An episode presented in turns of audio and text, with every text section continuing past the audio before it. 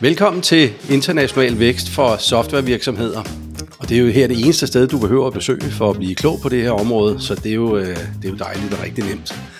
I dag der har jeg valgt at tage et emne op, nemlig jura i forhold til vækst øh, af din softwarevirksomhed. Fokus på international vækst, men øh, sikkert flere tingene vil også passe til national vækst. Mit navn det er Sten Helmer, og jeg er din vært øh, her på den her podcast, og også på alle de andre, du støder på her på den her kanal. Husk lige at følge podcasten der på den platform, du nu vælger. Gå ind og klik og tryk og følg den, så får du selv en mail om og besked om, når der kommer nye øh, episoder, så går du ikke glip af noget der.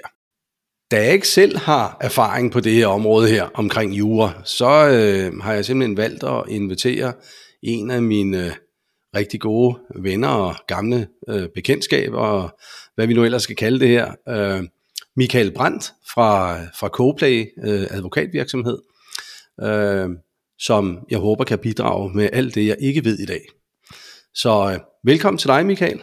Øh, dejligt, at du vil øh, deltage her og øh, bidrage med noget af al din øh, viden og erfaring på lige præcis det her område. Men øh, kan du ikke øh, introducere dig selv for os? Og tak fordi jeg måtte være med på din øh, spændende podcast.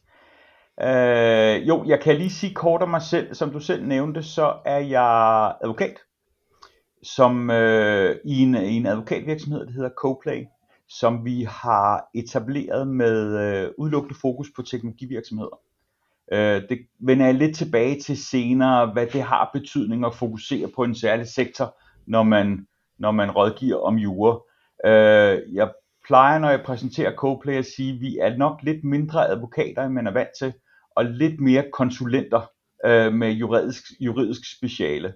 Øh, men øh, det tror jeg, vi kommer tilbage til, eller måske kommer tilbage til.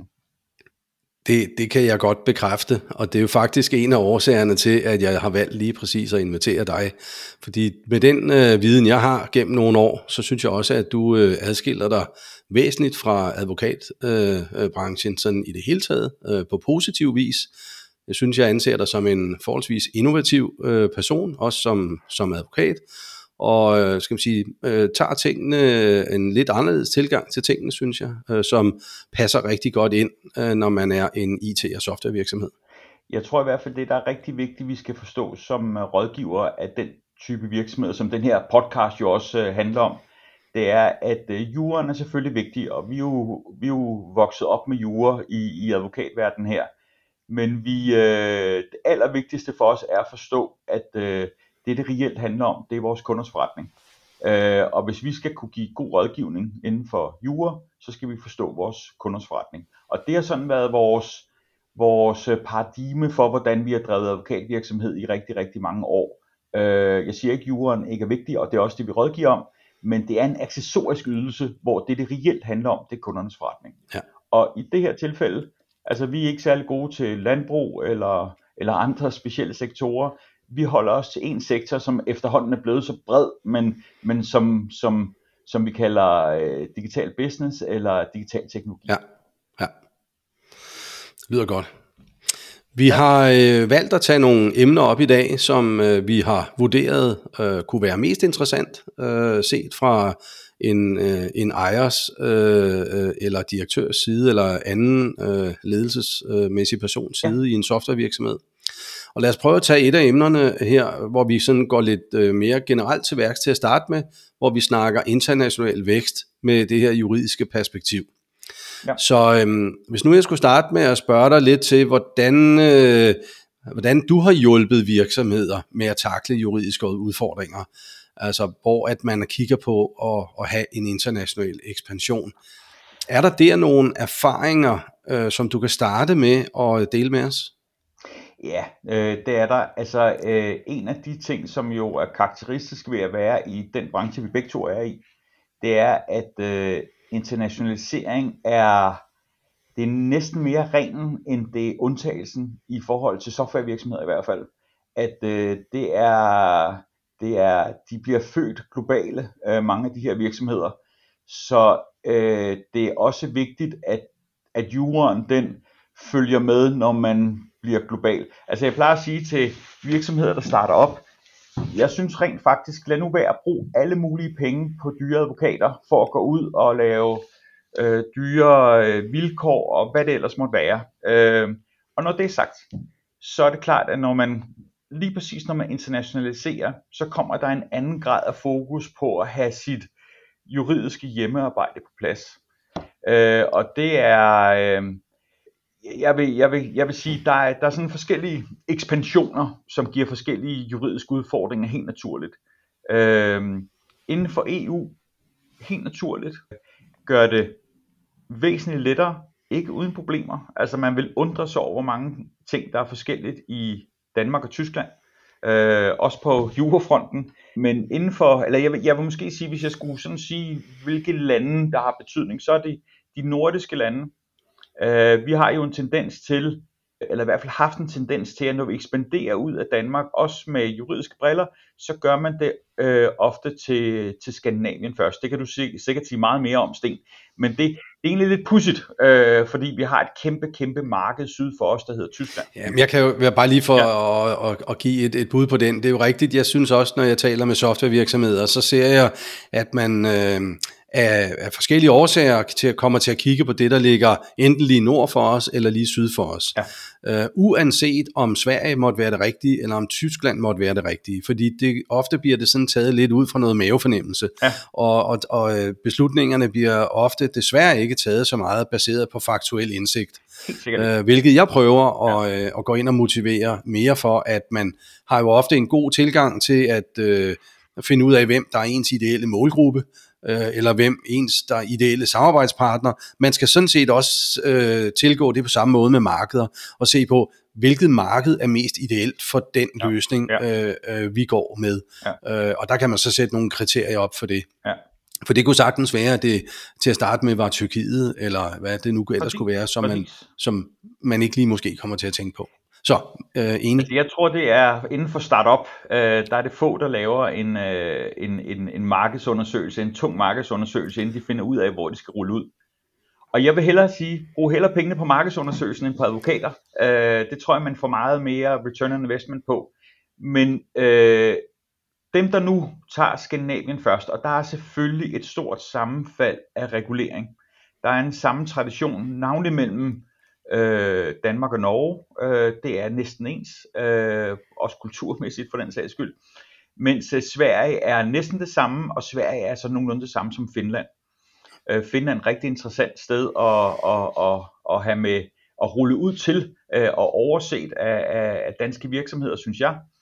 Men den der Skandinavien, der, øh, der er det sådan relativt let set med juridiske øjne. Jeg skal nok vende tilbage mm. til, hvad det er for nogle ting, man ja. skal være opmærksom på der. Ja. Så er der resten af EU, øh, og lad os bare tage, tage, tage Storbritannien med, øh, som er et rigtig, rigtig interessant marked, rigtig interessant marked, øh, og som jo stadig mere eller mindre ligner EU. Så det er også let. Øh, det amerikanske marked, rigtig, rigtig svært marked på mange måder, og en anden verden med jure på alle ja, punkter. Ja, og, og specielt med juridiske briller, ikke? Specielt med ja. juridiske briller. Ja. Altså jeg vil bare sige, ja. at øh, altså, øh, det, der er så mange ting, der er forskelligt øh, i, i, i USA. Så øh, vi har jo nogle virksomheder, hvor Silicon Valley er en naturlig sted at, at migrere til. Øh, det går godt for nogen, og det går skidt for flere. Øh, det er rigtig, rigtig svært. Øh, og det kan vi også lige vende tilbage til, hvad det er for nogle juridiske ja, ting, der ja, kan gøre ja. det en lille smule lettere, men der er også nogle kommersielle ting. Ja. Og det tænker jeg også, Sten, at øh, mange af de virksomheder, du har haft med at gøre, øh, har øh, været på den rejse, og måske jo, jo, også brændt på det. Men det er jo rigtigt. Altså, jeg, jeg kan jo øh, genkende til nogle af de ting, du siger selvfølgelig, det her med, at der er mange softwarevirksomheder, som ser sig selv som øh, globale allerede fra start. Ja. Det er ikke det samme ja. som, at man er i stand til at øh, vokse globalt, men, men man skal måske forberede sig på det i øh, de forskellige ja. tiltag, tiltag man, man tager allerede fra begyndelsen. Ikke? Øhm, Øh, der er mange, synes jeg, der oplever, eller jeg oplever, som gerne vil prøve at vokse rigtig mange steder samtidigt.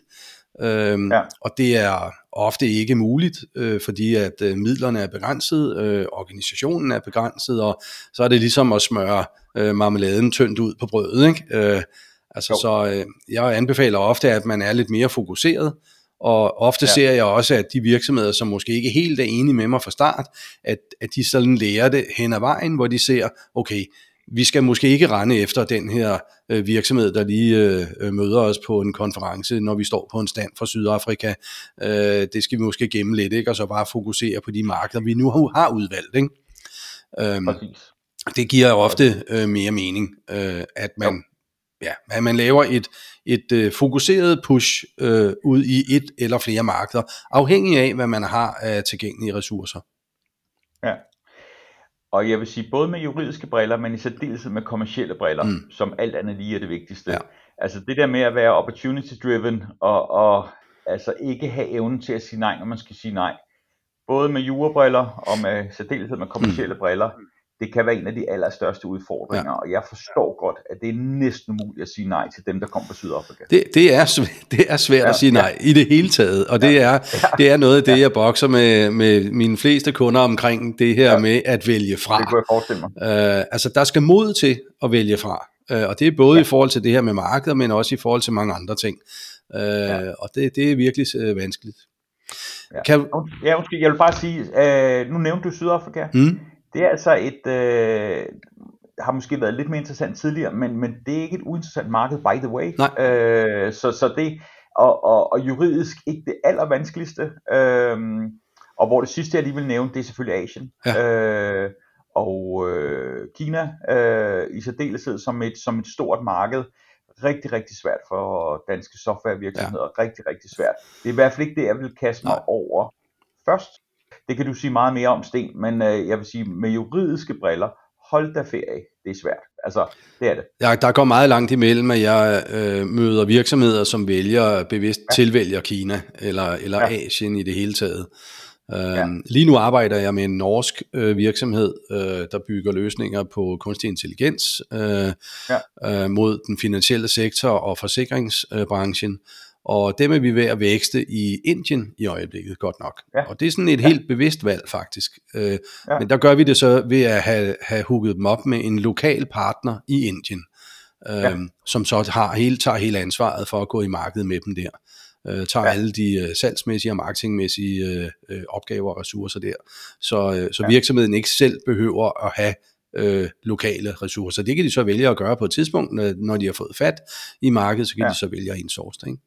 Men ja. ofte giver det god mening at have en lokal partner at gøre det med øh, på mange af markederne. Ja.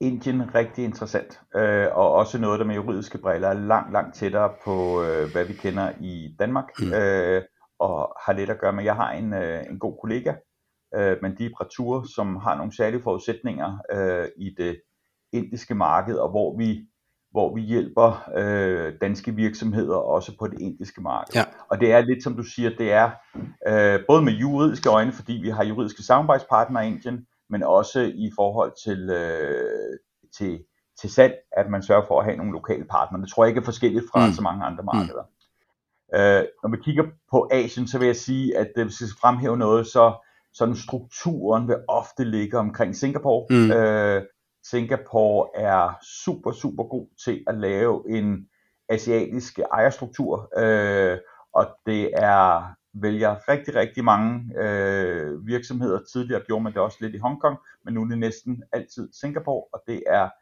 godt, og det er nemt at arbejde med Singapore ja, advokater. Ja. De er meget, meget, meget, meget internationalt okay. orienteret. Det er jeg rigtig glad for, at du siger faktisk, øh, ja. fordi det netværk af selvstændige managementkonsulenter, som jeg driver, øh, der er min ja. samarbejdspartner øh, i Asien.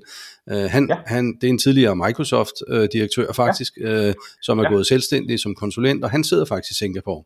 Så, øh, og jeg har også en god oplevelse med, med den måde, det fungerer på der, så det, det kan jeg godt genkende jeg vil, til. Jeg vil slet ikke være i tvivl om, at jeg, jeg vil tage fat i, i, i Singapore. Mm. Når vi nu lige taler ja.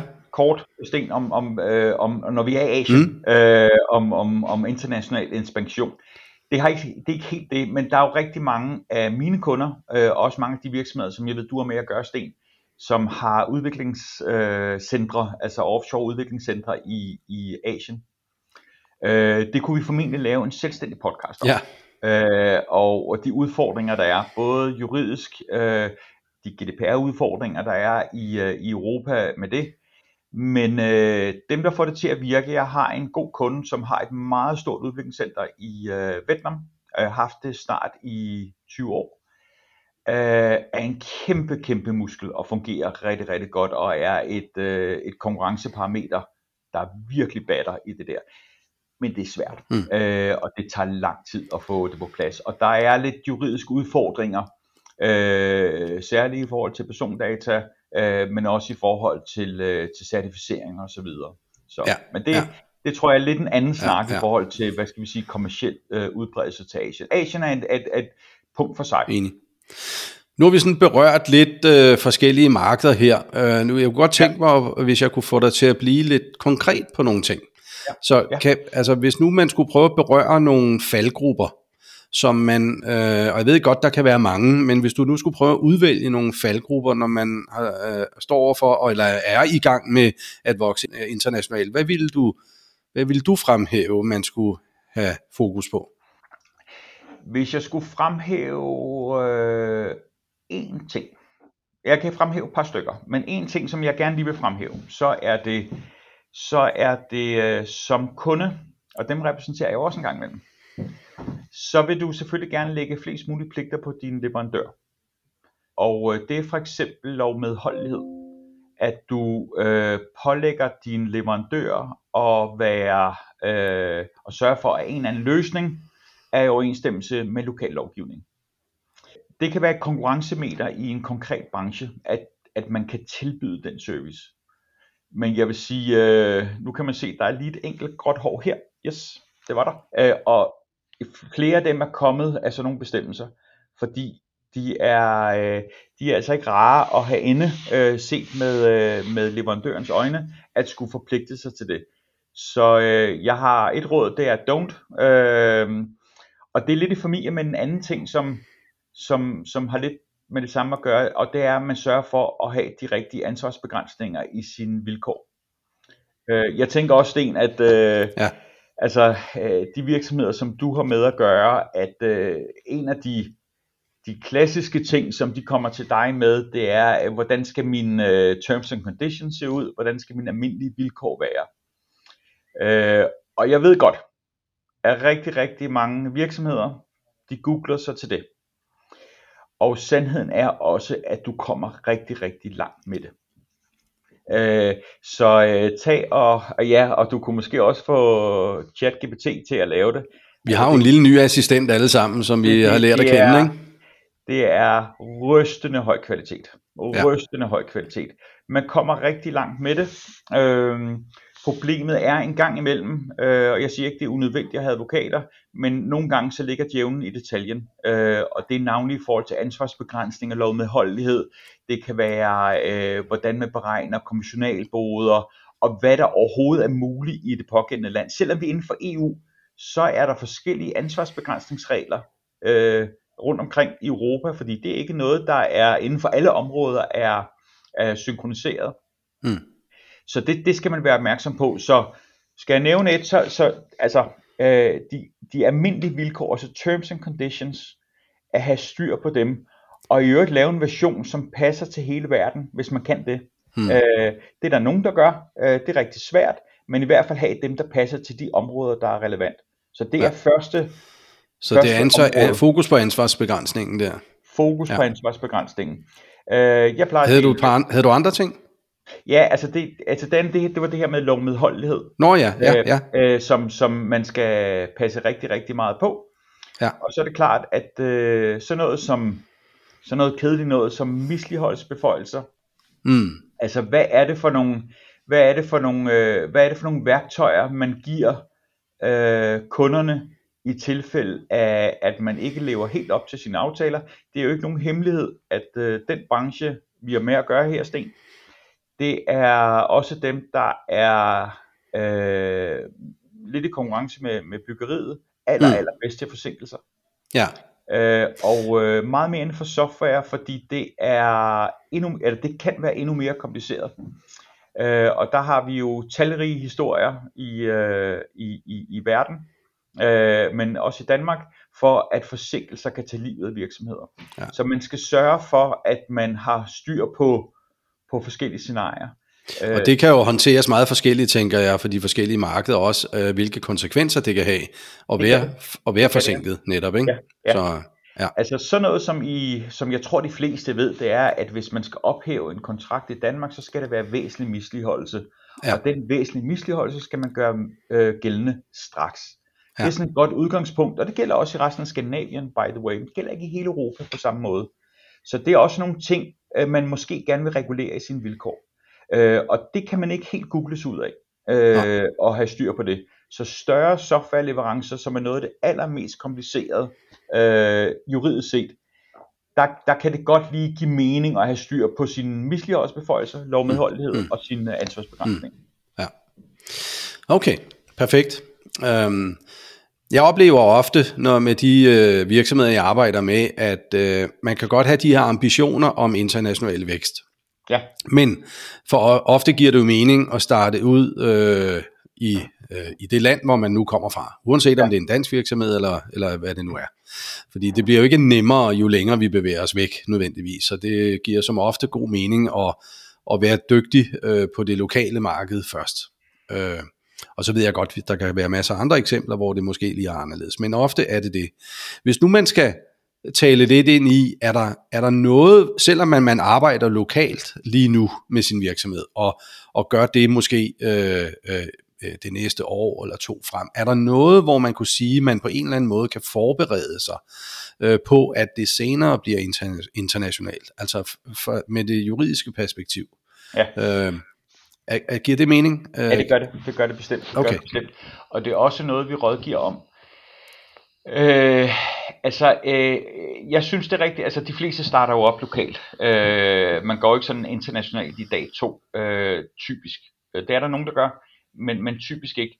Og jeg synes, det er rigtig godt at uh, få et godt fodfæste i, uh, i Danmark, øh, eller hvilket land man nu kommer ud af, og, og få sine sådan basale strukturer på plads, herunder de juridiske, de juridiske strukturer. Og i den proces, der giver det god mening, at, øh, at man begynder at øh, tænke internationalt. Og øh, altså helt basalt, altså det er, hvis jeg sige, øh, der, der er så få, der ikke gør det her. Alle dine aftaler skal være på engelsk. Mm. Altså lad, lad nu være. Altså, ja, ja. Øh, det, jeg, øh, for fem år siden, der havde det her, der havde der nogen, der sagt, okay, det, det gør vi måske ikke, men det gør 95% nu. Men en gang imellem, så er der stadig nogen, der laver deres aftaler på dansk. Vi skal lave dem på engelsk fra starten af. Øh, så vil jeg sige, så er der nogle, øh, øh, der er sådan tre hovedaftaler, man har med at gøre. Den ene her, det er de her terms and conditions, øh, og dem skal man, der er nogle ting, hvor at man, man skal hellere regulere for meget i dem, det er også derfor, de bliver lidt lange, men det er sådan, som man har øh, styr på dem i, i, i alle lande. Altså hvis mm. man regulerer det, så er det i alle lande, men i de fleste lande, så vil det være sådan, som der står i Terms and Conditions, og ikke sådan, som man falder tilbage på lovgivningen i det pågældende land. Så det, så det er bedre at være lidt grundig i sine Terms and Conditions, og, og ikke falde tilbage på det der, det gælder jo alligevel i Danmark, så vi behøver ikke skrive det, så vi vil meget gerne have nogle korte Terms and Conditions, der kan man måske godt være lidt mere grundig, selvom korte aftaler er altid at foretrække. Okay. Så er det licensaftalen. Ja. Licensaftalen er nok noget af det mest internationaliserede, jeg kender. Ja. Den er sgu ikke forskellig i mange, altså i mange lande. Altså, øh, hvis man tager en øh, Microsoft licensaftale ja. og kigger, den er godt nok lang. Øh, der står alt muligt gejl i, øh, af, af nogle af de årsager, jeg har nævnt her. Men den handler i, i bund og grund om det samme. Øh, så det giver øh, kunden en brugsret, og det er klart, at øh, det kan jo være i, øh, i en licensaftale til en, en B2B øh, sammenhæng. Det kan også være til nogle øh, slutbrugere, at du laver en Joomla til dem. Lidt mere kompliceret, fordi du er inde i noget forbrugerlovgivning. Ja. Øh, men man har det i baghovedet, og måske også de rådgiver, man har med at gøre, øh, tidligt siger, kan vi ikke tænke internationalisering ind i det her? Øh, ikke det nemt altid, og man skal også sørge for at fatte de rigtige rådgiver, men at man gør det. Okay. Jamen det, det, jamen det er jeg super glad for, at du siger, at, at, at det også øh, juridisk giver god mening at forberede sig øh, allerede, øh, selvom man, man eksekverer lokalt til at starte med, at, at der er nogle ting der, man allerede kan gøre tidligt. Ja. ja. Um, hmm? Den sidste, det er sådan den her typisk implementeringsaftale. eller den, hvor man har et projekt, og så er der nogle øh, særlige ting. Den vil jeg sige, der er ikke en international standard for det, øh, og, og det er nok den, der har der er brug for lidt mere lokal øh, ja. forankring. Vil jeg, vil jeg forberede mig meget på at lave en international version af det, øh, måske lidt mindre. Mm. Øh, mm. Der er også lidt mere frit spil i forhold ja. til, hvordan man gør ja. det her. Men den er også god at have, have, have styr på det. Lav nogle aftaler på engelsk, øh, ja. og, og sørg for at lave dem generiske. En klassiker også i forhold til internationalisering, øh, men også i forhold til at drive din virksomhed. Øh, de, de basisaftalerne, som for eksempel Terms and Conditions, øh, øh, lav dem nu generiske. Mm. Øh, så hvis der nu kommer den der kunde, som du sagde før, Sten, på, på konferencen, der, der kommer fra Sydafrika, og som man bare ikke kan stå for, og ja. der kan være gode grunde til at gå efter det. Øh, eller endnu vigtigere, at man, man lige pludselig får noget interesse fra Mærsk eller en, en stor virksomhed, og så kommer der deres interne juridiske afdeling, og så kommer de med alle mulige krav til at ændre dine almindelige vilkår. Ja. Ændre aldrig sine terms and conditions. Nej. Altså det er det klare udgangspunkt. Ja. Så øh, de skal nemlig kunne stå for ja, en internationalisering, men, men jeg siger ikke, at man ikke skal acceptere, at Mærsk eller en eller anden, som kan være lidt svært at have med at gøre, øh, at, de, øh, at de skal have lov at have nogle særlige betingelser, men så laver man det i en separat aftale. Ja, ja. Og det samme gælder en service level agreement, øh, som mange af de her øh, services, særligt SaaS services, øh, vil være underlagt. Øh, der kan man måske øh, customize lidt mere, men have nu noget generelt, og så som kan holde internationalt, og så kan man øh, give særlige vilkår øh, til, øh, til det enkelte land. Super, ja. Yep. Øhm, ja, vil du sige noget mere? Kommer du, du, jeg, jeg vil bare sige, du kommer jo også meget ud af Microsoft-verdenen. Ja, ja. Øh, jeg har i hvert fald brugt mange år i den partnerkanal, der er man sige, ja. i forhold til Microsoft. Øh, men det jeg kunne tænke mig at bevæge mig lidt over i, det er det her ja. med, øh, jeg har sidste år for eksempel, der øh, var to af mine kunder, som, som begge to var øh, ejerlede, øh, ja. og det er to danske øh, virksomheder, vi taler om, øh, med en masse år på banen, øh, henvendte sig lidt forskelligt i markedet. Den ene virksomhed øh, henvendte sig sådan horisontalt. De havde bygget en, en applikation på toppen af noget standard Microsoft-teknologi, som de gik i markedet med. De havde de var konverteret fra en lokal dansk konsulentvirksomhed til at være en global ISV'er. Øh, og øh, faktisk kender du dem øh, godt selv. Øh, øh, vi kan godt sætte navn på. Det er nogen, der hedder Workpoint. Øhm, og der lykkedes øh, øh, vi jo faktisk med at få solgt virksomheden sidste år. Når jeg siger vi, så er det fordi, jeg har været involveret med virksomheden, både som konsulent og i bestyrelsen igennem nogle år. Der. Øh, den anden virksomhed øh, er en virksomhed, øh, som arbejder med, øh, med øh, accounts payable øh, løsninger, altså med, med håndtering af, af øh, fakturer og handelsdokumenter, øh, indscanning og, og digitalisere dem. Og øh, de lykkedes så med at sælge øh, virksomheden til en svensk anden softwarevirksomhed. De er meget vertikalt fokuseret inden for automobilbranchen, og det var den virksomhed, der købte dem også. Så øh, det jeg jo ser, at det er jo, at lige præcis de her øh, situationer sker jo ret ofte. Øh, nogle virksomheder har allerede en, en strategi og en plan tidligt om en exit, hvor de kigger sådan 3 til fem år frem. Øh, og enten så er det i spørgsmål om, at man ønsker at sælge hele virksomheden, eller man på et eller andet tidspunkt har en, et ønske om at øh, øh involvere investorer. Og det kan godt være, at man ikke er helt klar fra starten men øh, på, om det er det ene eller det andet, men man bare er åben over for, at der nok skal ske noget, fordi at i, i Workpoint-regi, kan jeg sige, der, var, der vidste man, at, at man var nødt til at skulle have nogle flere midler at gøre godt med, hvis man øh, øh, skulle kunne trykke så meget på speederen øh, internationalt, som man gerne ville. Øh, så derfor vidste man, at man skulle have nogen ind, og der endte man så med at afhænde hele virksomheden. Men øh, kan du ikke prøve at sige lidt omkring det her med, enten at når man taler om salg af virksomhed, eller involvering af investorer, altså er der nogle, nogle råd, nogle gode eksempler, nogle ting, du synes, der, øh, man, ja, som du vil tage op her i den her sammenhæng? Jo, jo. Altså, øh, i, i, i forhold til, altså Workpoint er et rigtig godt eksempel. Fordi for det første var det, hvad jeg vil opfatte som en succes, øh, og en virksomhed, som efter den her transition bliver meget international. Og hvis jeg lige skal, skal øh, binde, binde sækken øh, sammen om, om, om det, vi talte om før i forhold til for eksempel i WorkPoint, så var, øh, som jeg også havde fornøjelsen af at, at hjælpe, øh, så, øh, så har de jo helt fra starten af, så, var, så har de tænkt på deres aftaler som internationale. Øh, og det tror jeg har hjulpet dem i det videre. Og så er der måske også det specielt, at når du er på ryggen, en ISV'er, når du er på ryggen af Microsoft, det giver nogle kæmpe fordele i forhold til, det gør også noget af juraen lettere i forhold til det her. Hvis man ligger på, på, på toppen af SharePoint, så er der nogle andre ting, der, der, der bliver en lille smule lettere.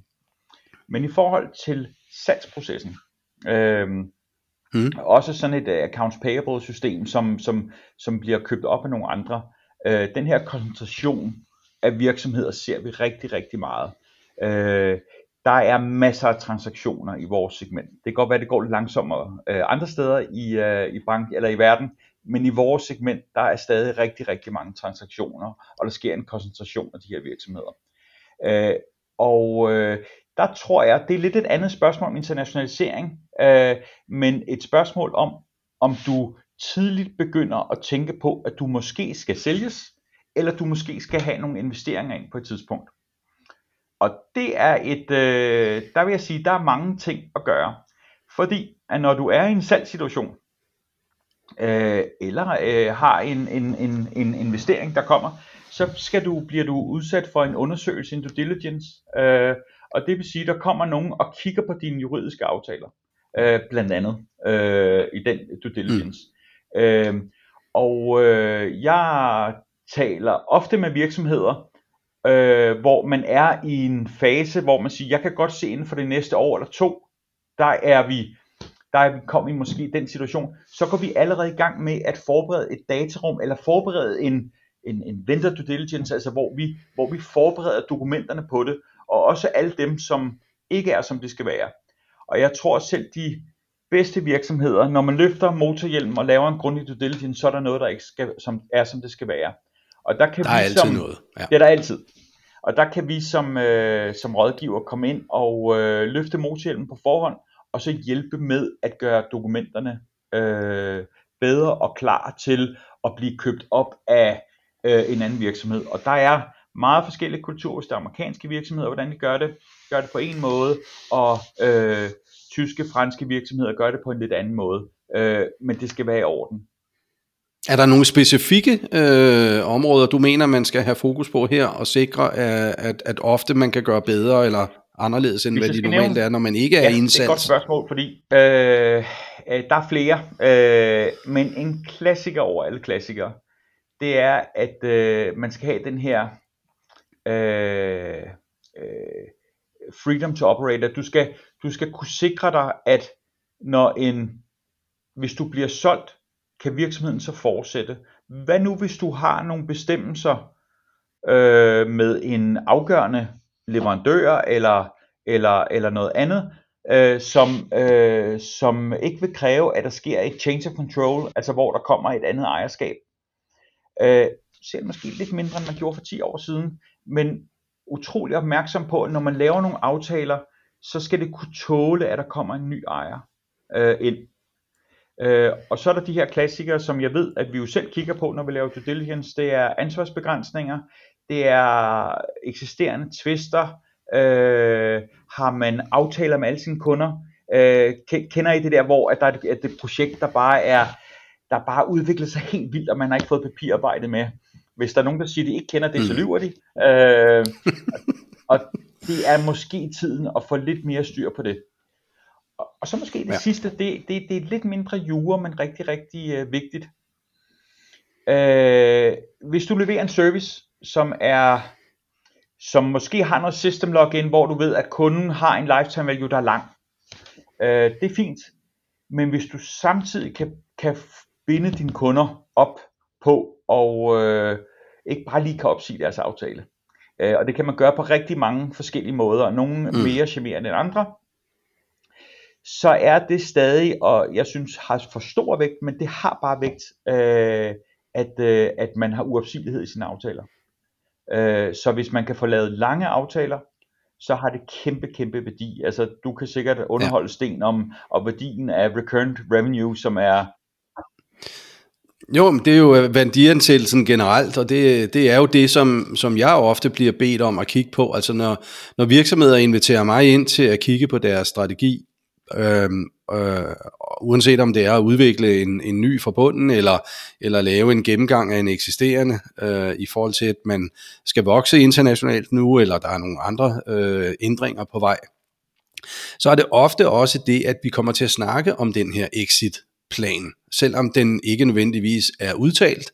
Øh, men, men den er der måske, hvis man spørger ind og siger, så ja, lige nu for eksempel sidder jeg og rådgiver en, en virksomhed, en ejerledet virksomhed, hvor øh, ejeren af virksomheden er lidt op i årene, øh, og kan godt se sig selv, at han skal videre på ikke, øh, så, ja. om ikke så lang tid, kan man sige. Ikke?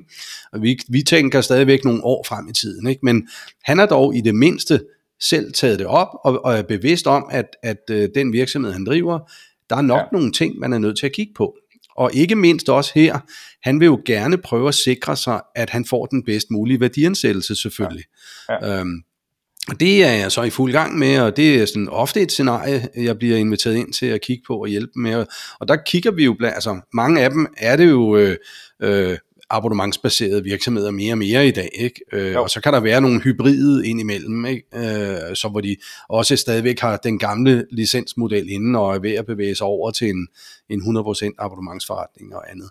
Men, ja. men, men, men det er jo super vigtigt, men men jeg synes stadigvæk desværre, at man har for lidt fokus på de juridiske områder her. Men, men, men, og det er måske fordi, det ligger mest naturligt for, at man kigger på og ser, okay, hvordan kan vi få mest muligt for vores øh, øh kære lille barn her, når nu det skal videre. Ja. Øh, men, men glemmer lidt den juridiske del af det, synes jeg, desværre.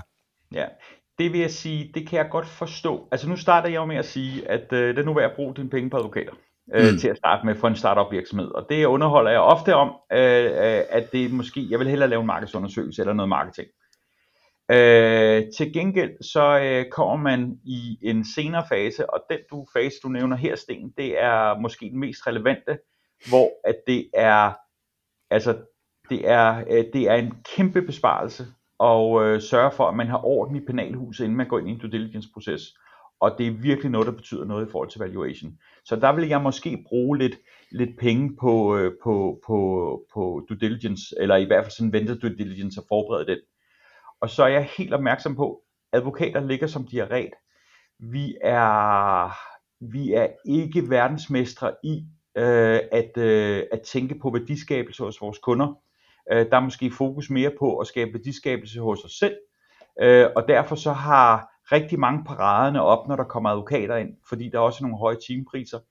Øh, jeg synes, det er fint med paraderne, men vælg en advokat, øh, og det kan jo også være andre end os, øh, vælg, vælg en advokat, som, øh, hvor at øh, man er sikker på, at øh, det skaber værdi for, øh, for jer som kunder, øh, mm. frem for advokaten selv. Øh, og det skal man lige en gang med være opmærksom på, ligesom med andre leverandører selvfølgelig, men måske i særdeleshed med advokater. Øh, der kommer også øh, andet end den faglige del ind, ikke? Der er også noget kemi og andre ting. Der er helt sikkert noget kemi, og så vil jeg sige, altså jeg synes det er øh, selve advokatydelsen, og også i, i en salgssituation, jeg siger ikke, det er en commodity, fordi øh, der er selvfølgelig gode og dårlige advokater. Vi bilder os ind hos os, og det tror jeg, de fleste bilder sig ind, at vi er dygtige advokater. Der, hvor vi bliver rigtig gode advokater, hvis vi er det, det er vores kendskab til vores kunder. Hmm. Så er du i en salgsproces, og det gælder både forhandlinger, det gælder øh, at forberede due diligence, det gælder øh, udarbejdelse af, af, af, af aftalerne, så gælder det, at det bliver langt, langt, langt, langt bedre, hvis du forstår, hvad det er, din kundeleverandør eller leverer. Og jeg er rigtig dårlig til, som jeg nævnte før, landbrug, øh, og en lille smule bedre til øh, teknologivirksomheder. Og ja. det betyder noget. Det betyder ja. noget. Juraydelsen er lidt mere commodity. Nej, men det kan jeg jo øh, fuldstændig øh, øh, understøtte det her, og det er jo også derfor, at jeg har valgt at drive min konsulentvirksomhed, som jeg gør, øh, hvor jeg udelukkende øh, interesserer mig for at arbejde med softwarevirksomheder. Og, og det er for, ikke fordi, at det, jeg leverer udmærket, godt kunne bruges af andre. Der er ja. andre, der skal have, have styr på deres strategi og deres øh, go-to-market-plan og alt muligt andet. Ja. Øh, men, men det er jeg bare ikke dygtig nok til. Altså, jeg kan være virkelig dyb i min rådgivning inden for det her softwareområde, og det er også tydeligt at se, når jeg taler med virksomheder, og det er det samme, tror jeg, du øh, også øh, oplever, det er, at inden at man stort set har mødt virksomheden, eller, eller de har præsenteret sig selv, så forstår man ret hurtigt, øh, hvor de er henad, og man forstår ret hurtigt virksomheden, når man vælger at arbejde vertikalt. Og det kommer jo i høj grad selvfølgelig en selv til gode, men det kommer i høj grad kunden øh, og, og virksomheden til gode. Og de kan jo hurtigt også høre på, på både dig og mig, tror jeg, at, øh, at vi kender til, til det område her. Nu nævnte du noget om uh, due diligence før, øhm, og uh, er der et, et par udvalgte, er der nogle udvalgte områder, du kunne sige, at man bør fokusere på, øh, eller skal være opmærksom på i forhold til due diligence, eller? Ja, ja. Mm-hmm. Øh, altså det her med at have sin, øh, sin generalforsamling af bestyrelsesreferater og, og, og styr på det, Øh, det er vigtigt, men, men nej, det er ikke vigtigt, øh, og det er let at fikse. Øh, det er ikke der, jeg vil øh, fokusere. Jeg vil øh, to områder, tre måske, men, men mm. et, øh, det er kundeaftalerne. Øh, og det er det, vi talte om indledningsvis. Øh, det er, at man øh, har styr på sine øh, ansvarsbegrænsninger, at man har nogle gode kundeaftaler, nogle der er professionelle. Det giver også et enormt godt indtryk, at der er styr på, på kundeaftalerne. Og så er det klart, har man essential suppliers, at så, øh, så har man ikke bragt sig i en situation, hvor en af ens leverandører øh, lige pludselig kan opsige leverancen. Øh, at man, øh, man er styr på sin værdikæde med andre ord. Øh, så, så, så leverandøraftaler og kundeaftaler nummer et. Træeren, øh, øh, og som jo øh, i vores branche har været rigtig, rigtig vigtig, det er medarbejdere.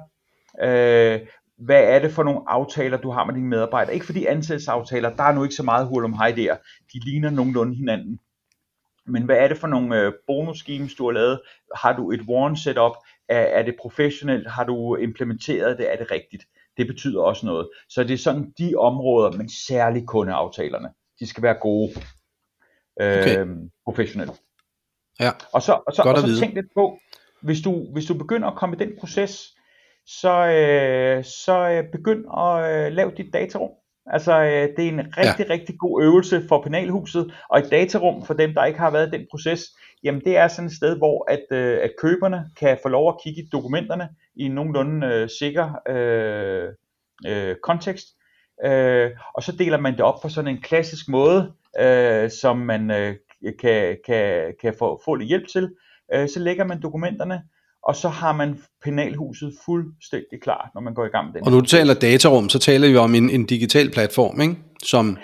Jo, det er det. Altså vi har for eksempel sådan et produkt, der hedder CodeDeal, øh, som mm. er baseret på et, øh, et produkt, der hedder HiQ, øh, ja. og hvor øh, den her inddeling er, og som man sådan relativt billigt kan få, få adgang til, og så begynde ja. at lægge sine dokumenter op der. De fleste virksomheder har jo de her dokumenter liggende i nogenlunde samme struktur, men mm. når man bliver presset ned i sådan den klassiske datarumstruktur, øh, hvor at foldernavnene sådan set stiller spørgsmål til, hvad det er, man har behov for, øh, så, øh, så, øh, så hjælper det. Og, ja. og jeg kan jo sige, at det man, man typisk gør, øh, når man starter en due diligence proces, det er, at øh, den, der skal købe, kommer med et request, øh, mm. et due diligence request, og øh, det har du set, øh, Sten, og det har jeg også set, at de kan være meget, meget, meget lange. Øh, nogle gange øh, 10-15 sider med alt, hvad der er behov for. Øh, og så kan jeg sige på salgssiden, vi har altid en interesse i at lægge mest muligt i datarummet, for det begrænser vores ansvar. Så når man er sælger ja. øh, eller øh, target for en investment, mest mm. muligt i datarummet, og start den proces, for den er rigtig, rigtig, rigtig hård hvis du ja. skal gøre det på kort tid. Ja, ja. Ja, enig. Okay, spændende. Mange af de øh, virksomheder, jeg arbejder med, øh, er øh, den form for softwarevirksomheder, som øh, man øh, kalder ISV-virksomheder, altså Independent ja. Software Vendors. Ja. Og det er jo øh, virksomheder, som øh, ofte så er det jo nogle teknologiske fyre, som har øh, fået en god idé, øh, baseret på noget teknologisk indsigt, eller øh, har øh, viden om, at der er en bestemt øh, kundegruppe, som øh, de kan udvikle en eller anden løsning til. Og så, øh, ja, så udvikler de jo så deres egen løsning her, og har dermed også en, en ejendomsret her, altså en, en, øh, en intellektuel ejendomsret på det, de laver. Og, øh, og det er jo sådan lidt, lidt en lidt øh, en noget anderledes virksomhed, end hvis man kigger på andre softwarevirksomheder, som øh, måske bare forhandler nogle andres øh, software og bygger nogle services op rundt omkring det. Øh, så øh, hvis, man, hvis man lige kigger på den her form ISV-virksomheder, og man, man tager det i, i, et, i en international vækstperspektiv, og man prøver at kigge med jurabriller på det her, hvad vil du så ja. sige? Hvad, hvor, skal man, hvor skal man være opmærksom her som øh, ISV-virksomhed? Altså jeg vil sige, jeg har måske snydt dig indtil nu, fordi uh, når jeg nu sagde, hvad der var vigtigt, der burde jeg måske have taget, ja. uh, taget med, hvem der har ejendomsretten til det, det hele handler om. Uh, Jamen jeg er vant det, til, at du snyder mig, så det, det, er, det, det er helt fint. Det Hvor, hvorfor ikke gøre det nu? Uh, ja. så, så IP'en til, uh, til din kode, for eksempel, uh, ja. den er jo afgørende. Øh, men jeg vil sige to ting i forhold til det. Øh, der er måske lidt færre tvister, end man skulle tro om, hvem der ejer kode.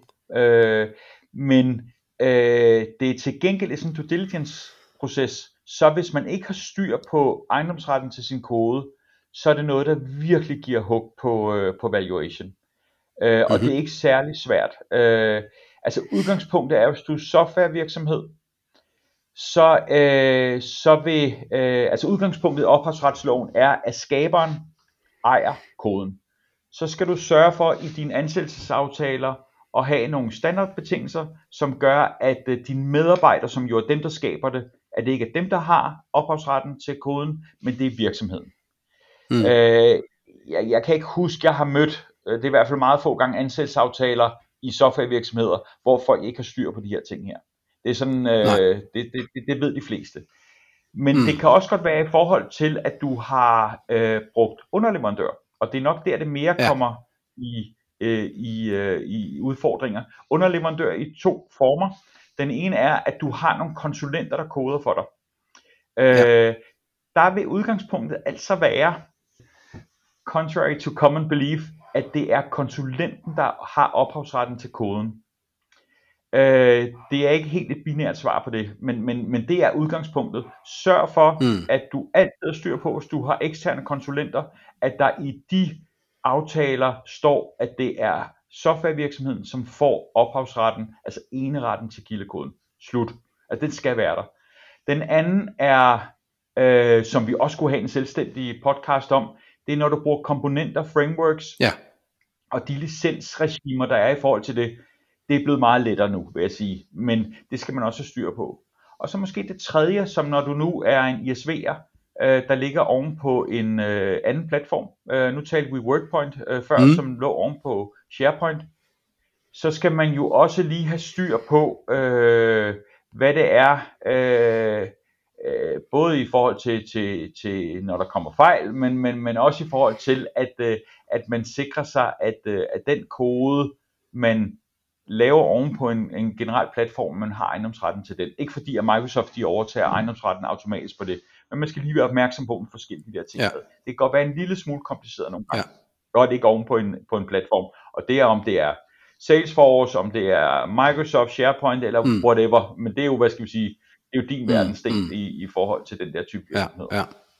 Så IP, jeg snød dig før, fordi det er da klart, klart vigtigt. Nok noget, der giver lidt mindre twister, end man skulle, skulle tro, okay. men have styr på i det der freedom to operate, at du har din IP. Ja. Og selvfølgelig også, at du, at du ikke infringer, altså du ikke krænker nogen andre med din, ja. med din kode. Ja.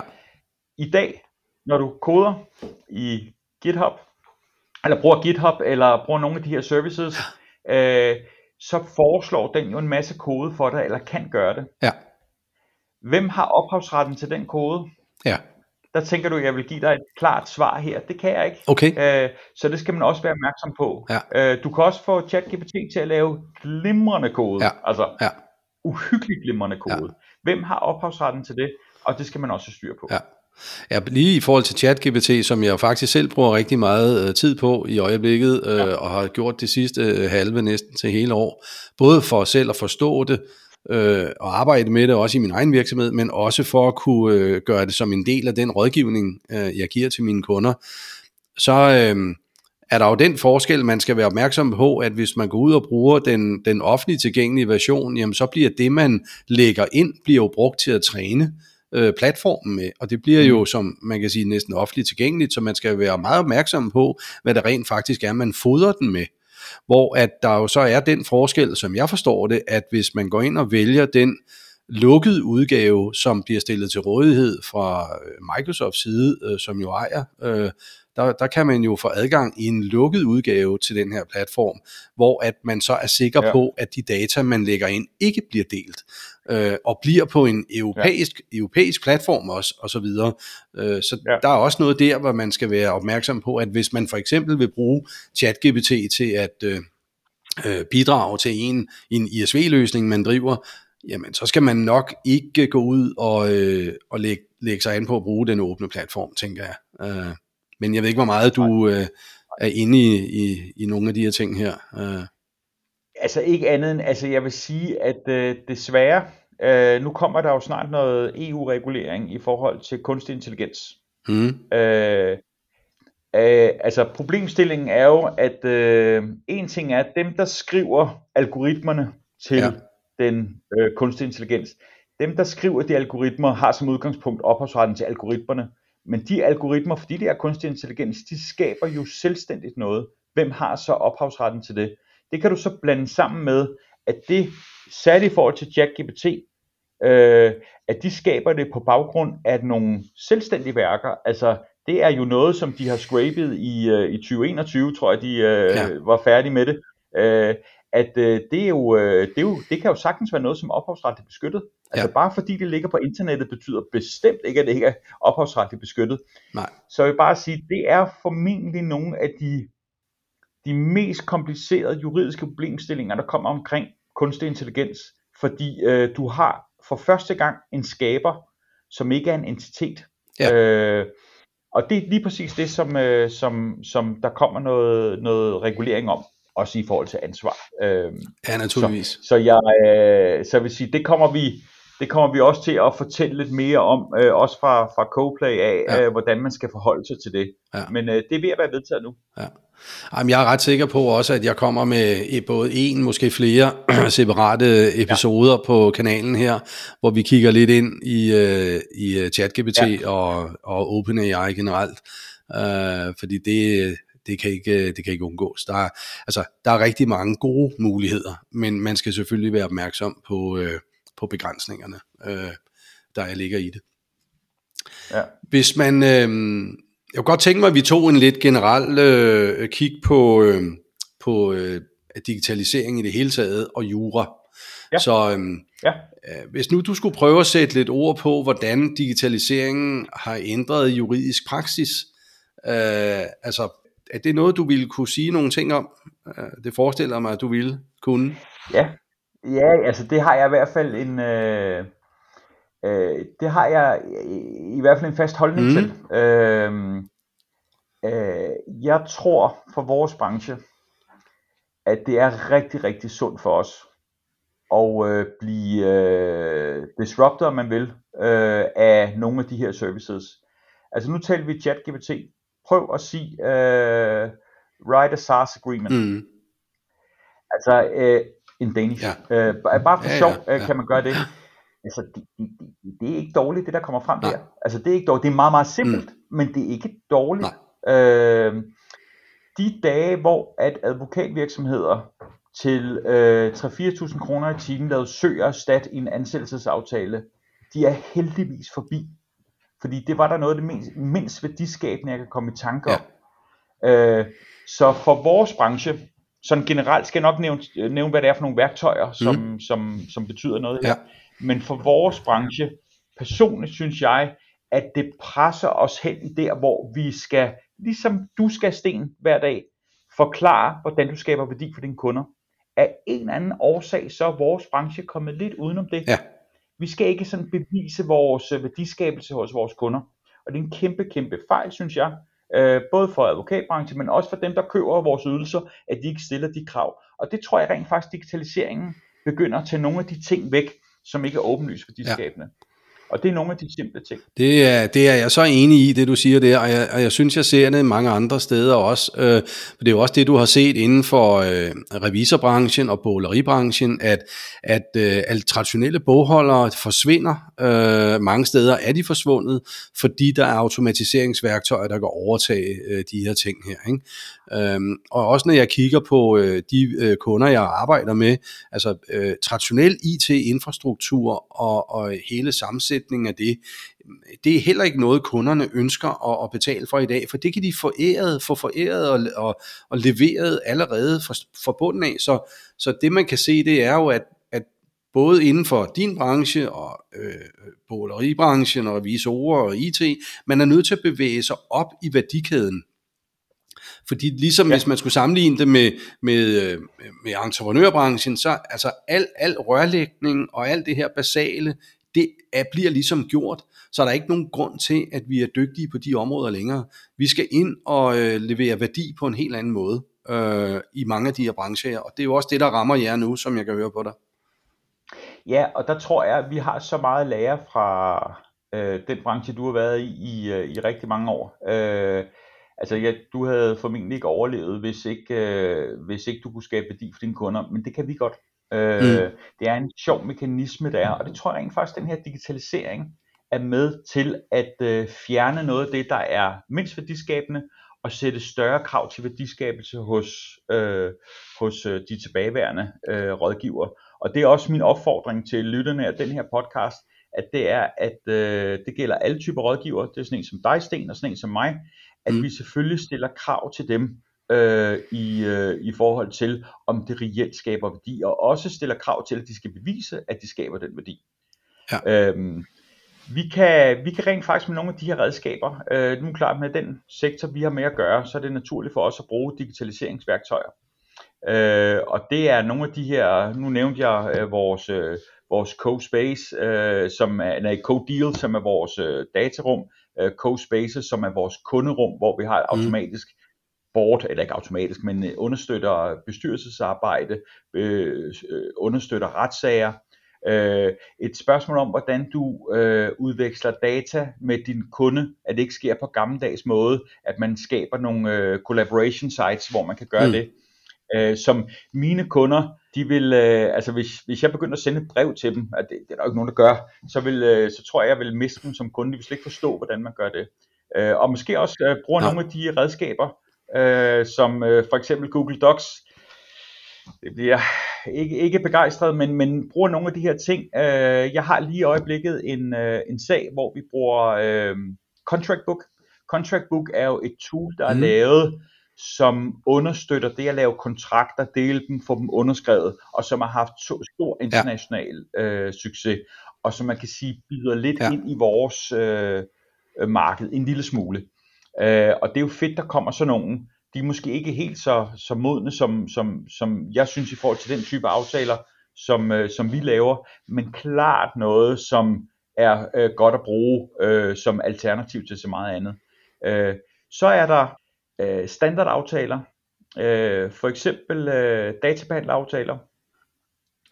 Øh, vi har jo brugt, øh, altså øh, da, da GDPR kom, der blev der jo grinet og sagt, at det her det er jo øh, reelt øh, en advokathjælpepakke, øh, fordi at den blev overimplementeret, øh, og man brugte enorme ressourcer på at lave øh, de forskellige aftaler, der skal i særdeleshed databehandleraftaler. Og nu er der jo tools derude, hvor du kan tage en databehandleraftale, putte den ind i den, og så kan den fortælle, om den er compliant eller ej, i forhold til de standarder, som virksomheden har. Øh, for eksempel sådan nogle som Micron, som vi selv har været med til at udvikle. Mm. Så, så, så nogle af de der ting, det er rigtig godt. Og der kommer også i forhold til, at der er i forhold til due diligence, hvis du lader en AI eller nogle af de her services, og der er en 3-4 øh, gode produkter, der laver øh, due diligence, så er de rent faktisk mere præcis, end hvis mm. du lader nogle dyre advokater gøre det. Ja, er interessant det er meget interessant, fordi at, at øh, advokater finder cirka 80%, og øh, en AI finder 97%. Så det kan man jo sidde og tænke lidt over, øh, hvor, øh, om det er godt eller dårligt. Øh, men, der er en ny øh, konkurrent på markedet der. Der, der er klart en ny konkurrent. Og jeg tror, det er rigtig, rigtig vigtigt for os, det er, at vi selvfølgelig omfavner det. Jeg er, mm. jeg, jeg, jeg, jeg, jeg er ikke bange for ChatGPT eller for nogle af de her ting. Det betyder bare, at vi skal gå væk fra de ydelser, som er lidt mere commodity, altså jeg vil ikke, ikke commodity at lave en due diligence med 97% sikkerhed, men nogle, det er nogle andre ting, vi kan. Der er trods alt stadig noget, vi kan i forhold til forhandlinger, i forhold til at forstå forretningssammenhængen, som, øh, som vi øh, i hvert fald som det er lige nu, ikke får en kunstig intelligens til at gøre. Ja, ja. Jeg tror, det er, mm, det er super interessant område, det vi snakker om her. Det her med, hvad en, en digitalisering kan gøre ved en branche, eller ved konkrete virksomheder, og ved de forretningsmodeller, der er der. Og det er jo også det, jeg møder hos mange af mine kunder, hvor at øh, de bliver ramt af forskellige øh, udviklinger i markedet. Øh, enten giver det dem nogle nye muligheder, eller også så er der nogle nye udfordringer, som, hvor der gør, at de er nødt til at gå ind og kigge på deres nuværende forretningsmodel og simpelthen øh, tilrette den. Og det vil jeg da også sige, at hvis man øh, som softwarevirksomhed står over for at skal vælge en juridisk rådgiver, så vil jeg da anbefale, at man øh, kigger på, øh, hvor den juridiske rådgiver, den advokatvirksomhed, er henad med deres forretningsmodel. Øh, der er mange advokater, der har været mange år i markedet, Øh, det gør jo selvfølgelig, at de har en vis erfaring, men der kan også være den risiko for, at de hænger fast i nogle gamle tilstande, nogle gamle forretningsmodeller, nogle gamle syn øh, på, hvordan man ser sig, når de måske ikke er opdateret med, med de nye muligheder, der ligger. Og det kan klart give øh, nogle begrænsninger, synes jeg, når man er ude at kigge. Det gælder ikke kun advokatvirksomheder, det gælder sådan set alle leverandører i markedet, men, men man skal virkelig sikre sig, specielt i øjeblikket, og, og, og advokatbranchen har jo været lidt kendt for at være en noget konservativ branche, kan man sige. Ikke? Så man har ikke taget, taget de nye tiltag til sig uh, så hurtigt, i hvert fald ikke alle steder. Nej. Men, men Nej. det synes jeg, det vil være værd at, at kigge på, i hvert fald når man skal vælge nogen. Ja, altså, øh, og der er selvfølgelig, øh, nu kan jeg jo sidde og pusse vores egen glorie, hvis, hvis, hvis det er berettet. Mm. Men altså, øh, hvem, hvem er det vi, altså vi som virksomhed, vi spejler os ikke så meget i andre advokatvirksomheder, øh, men mere i øh, måske IT-konsulentvirksomheder. Hvis du kommer op til os, der har du været sten, øh, mm. så vil du se, at øh, vi har ikke den der traditionelle, hvor man sidder i, øh, i kontorer. Øh, vi sidder i, øh, i et storrum, øh, vi er papirløse, vi øh, selvfølgelig Øh, men men øh, en af de meget, meget få øh, advokatvirksomheder, der er papirløse, og hvor alle vores processer er digitale, og hvor vi understøtter vores kunders måder at arbejde på. Og der kan jeg også mm. godt mærke, at der kommer nogle nye advokatvirksomheder, som er rigtig gode til det, og hvor at der måske er nogle ja. mere traditionelle advokatvirksomheder, som øh, godt nok kan nogle andre ting rigtig, rigtig godt, øh, men har lidt sværere ved at digitalisere det. Der er stadig advokater, som sidder med en diktafon og taler ind i den, og så sidder der en anden mm. person, en sekretær, og skriver det ind på en PC. Og vi taler 2023, og I vil øh, blive overrasket over, at vi taler ikke 1% her, der, der gør det sådan. Øh, vores virksomhed har aldrig haft sådan nogle ting der øh, fra, fra dag 1, og det er helt tilbage fra 25 år siden. Øh, så, så det vil jeg også lægge Det er svært på, at forstå, at det stadigvæk findes. Det er svært, rigtig svært at forstå. Det kommer også, det kommer ja. også til at betyde noget. Det er også den måde, man arbejder på hvis alle ens processer er lagt op på, at man har sekretærer eller PA'er, øh, i stedet for selv at kunne skrive en faktura, eller, eller hvad det måtte være, så, så bliver ydelsen mm. dyrere, og hvem er det, der betaler? Ja, det er ikke advokaten selv, den bliver sendt videre til, til kunden. Så det vil jeg da helt sikkert mm. være opmærksom på, ligesom i alle mulige andre brancher. Ja. ja. Tiden går hurtigt, når man er i godt selskab. Det er jo det. Øh, Og sådan er det jo. Øh, ja.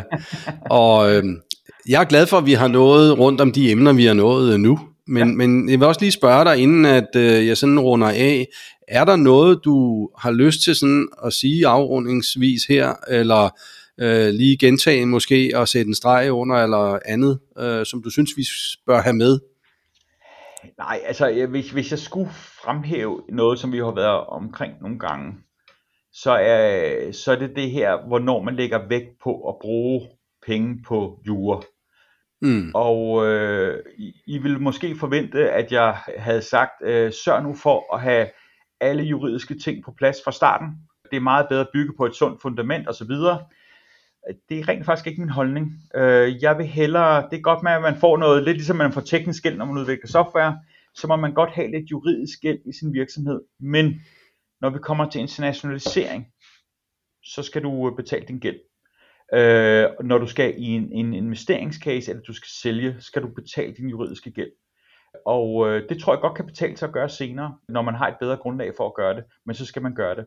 Og så sørg for at bruge rådgiver. Ja. Det behøver ikke at være for advokatvirksomheder, men nogen, der kan hjælpe dig med det, og gerne noget med et, øh, med et internationalt netværk, øh, særligt i forhold til, øh, til selvfølgelig resten af EU, men også USA. Mm. Og så få, få, få, få styr på den proces.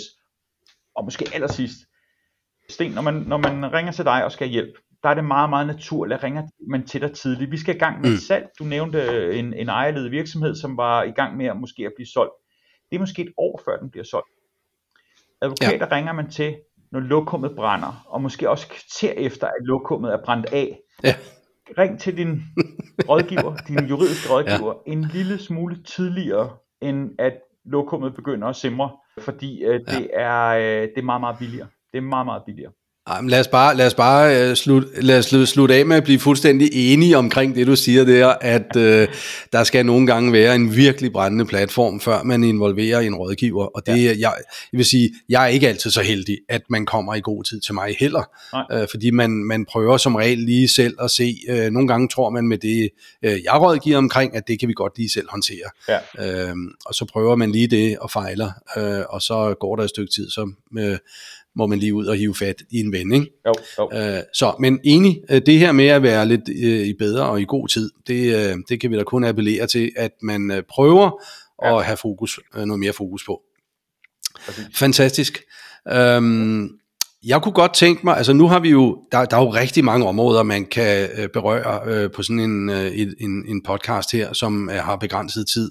Men jeg kunne godt prøve, og jeg vil godt appellere til, øh, til dig som lytter, hvis der er et emne, du ikke synes, vi har berørt, øh, eller vi har dykket øh, øh, nok ned i, så øh, må du rigtig gerne øh, give mig en kommentar, øh, en besked øh, på LinkedIn, vil være det nemmeste, hvis du finder mig der øh, så øh, vil jeg klart overveje at tage det op, og det kunne være, hvis det er tilstrækkeligt, så kan det fylde en, øh, en separat episode, eller hvis der er flere emner, så kan jeg samle det op i en øh, separat episode, hvor vi kan kigge på juridiske emner igen.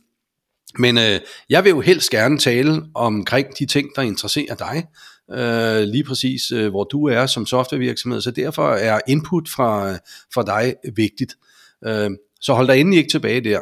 Når du kigger på noterne til den her podcast, så vil jeg sørge for at lægge link der til både Michael øh, på LinkedIn, så I er velkommen til at besøge øh, øh Michael der, og, og jeg går ud fra, at de gerne må, må følge og connecte med dig, øh, dem der lytter her, Michael. Ja. Godt, tak. Øh, og det er I selvfølgelig også velkommen til øh, med min profil derude. Og øh, hvis det er, jeg finder, og det kunne sagtens være, jeg finder noget øh, materiale, måske øh, endda Michael, jeg har ikke afstemt det, vil jeg sige med det samme med Michael, men hvis der er noget materiale, som øh, vi kan dele, øh, som relaterer sig til, en, det kan også være nogle relevante links eller andet, som relaterer sig til de her emner, vi har diskuteret i dag, så vil I kunne finde de links og materiale under noterne til den her podcast. Og ellers så vil jeg sådan set bare sige Tak fordi du lyttede, og tak fordi du øh, følger med på den her podcast. Nu går jeg ud fra, at du ikke, øh, at det ikke er første gang, du lytter, da det her jo er, jeg tror det bliver den femte øh, episode eller sådan noget. Og øh, ja, så øh, tak for den her gang, og tak for øh, de, du var med, Michael. Øh, måske øh, det bliver til en, øh, en anden gang igen. Så, øh, det vil jeg håbe. Mm? Det har været en fornøjelse. I lige måde. Vi ses. Tak for i dag.